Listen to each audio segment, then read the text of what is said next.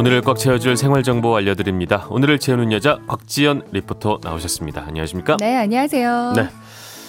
아, 사시면서 아, 이거는 내가 비교를 했었어야 된다. 아, 내가 너무 서둘렀다. 뭐 이런 느낌. 지금 뭐 들으면서 것 같아요. 문득 들었던 생각이요. 네. 결혼? 배우자? 반드시 제가 뭐라 말씀드릴 비교가- 수가 없네요, 참. 비교가 예. 필요합니다. 제가 이렇게 질문 드릴 수도 없잖아요. 지금 별론가요? 뭐 이럴 수도 없는 거고 말이죠, 제가. 아니에요. 아. 비교를 많이 했기 때문에 네. 아주 훌륭한 분 모시고 아, 잘 그렇죠. 살고 있습니다. 충분히 하시잖아요. 네, 그렇죠. 정말 그 맞습니다. 저도 동의합니다. 아, 배우자야말로 정말 많은 사람 만나본 뒤에 정말 이런 사람은 나랑 맞는지 안 맞는지 잘 확인하고 난 다음에 네. 결혼을 해야 네. 그래도 힘든 게 결혼 생활이다. 뭐 그렇죠. 이런 얘기. 뭐 맞습니다. 제가 힘들다는 얘기는 절대 아니고요. 저는 너무 행복합니다. 네. 저도요. 이게 어색하네요. 네. 네, 오늘 생활 정보 어떤 거 준비해 네. 주셨습니까? 어, 지금도 비가 내리고 있어요. 네. 상암동도 내리고 있는데 전국적으로 오늘 비가 내릴 거라고 해서요. 우산과 함께 챙겨 두시면 좋을 만한 정보 가져왔습니다. 네. 이제 비가 내리는 날 건물을 드나들다 보면 빗물 떨어지지 말라고 겉에 씌우는 우산 비닐 커버 사용하잖아요. 그렇죠. 이제 건물을 몇 곳 다니면 이제 하루에 쓰는 비닐 커버의 양도 꽤 많습니다. 혹시 그 비닐의 양을 전부 합하면 얼마나 될까요? 아, 뭐 되게 많을 것 같은데요. 많을 것 같죠.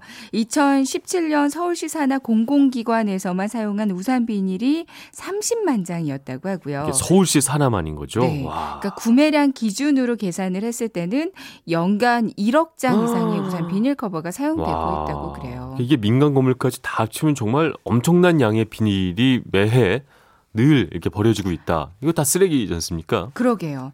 그런데 이 비- 우산 비닐은 재활용도 쉽지가 않다고 합니다. 네. 이제 비닐에 수분이 워낙 많이 묻어 있기 때문에 보관할 때도 아무래도 악취가 날 수 있고요. 그렇죠. 재활용하는 과정에서 건조라는 과정이 있는데 아무래도 이렇게 에너지가 많이 들어가기 때문에 재활용 업체에서는 젖어 있는 우산 아. 비닐을 많이 꺼려 한다고 네, 그래요. 이제 재활용이 안 되면 그냥 소각하거나 매립하게 되는데 네. 비닐을 불태우면 발암 물질인 다이옥신이 배출 되고요. 음. 매립하면 자연 분해하는 데만 뭐 500년 정도의 시간이 와. 걸린다 이런 얘기도 있잖아요. 500년. 네. 네. 최근에 재활용 비닐 쓰레기 수거 문제도 논란이 됐었잖아요. 네. 근데 이게 버려지는 우산 비닐 이게 특히 이제부터 비가 좀 많이 올 텐데 아 이게 문제는 문제겠어요. 네, 맞습니다. 그래서 서울시에서는 좀 반가운 소식인데요. 네. 이번 달부터 서울시 및 모든 산화기관에서 우산 비닐 사용을 제한하기로 했다고 제한하기로 합니다. 했다. 네. 근데 그게 없으면 아무래도 실내에 축축하고 청소도 어렵고 불편한 점들도 적지 않을 것 같은데 뭐 네. 대안이 있나요? 그래서 몇 가지 고안해낸 방법이 네. 우산 빗물 제거기라고 그래요. 빗물 제거기. 저도 이거 작동하는 모습을 그냥 동 영상으로만 봤는데요. 네. 일단 기계 안에 융털이 들어가 있어서요. 음, 비에 젖은 우산을 여기에 넣어서 툭툭 털면 융털이 빗물을 흡수하고 바닥으로 물이 떨어지면서 그러니까 우산에 있는 빗물이 순식간에 제거되는 기계거든요. 네. 어, 인터넷 쇼핑몰에서도 구입이 가능한데 가격은 상당히 비싸더라고요. 얼마 정도죠? 뭐 50만 원에서 비싼 거 80만 원까지도 하던데 빗물 털기로 이거 내기는 좀 개인적으로 구매하기는 좀 비싼 건 맞네요. 그래도 그죠? 현재는 서울시청과 서울시내 구청의 80%는 이 우산 빗물 제거기가 아. 설치된 상태라고 네. 합니다. 이게 좀 경쟁 좀 붙어서 이렇게 많이 많이 생산이 돼서 맞아요. 좀 가격 좀 내려갔으면 좋을 것 같습니다. 네.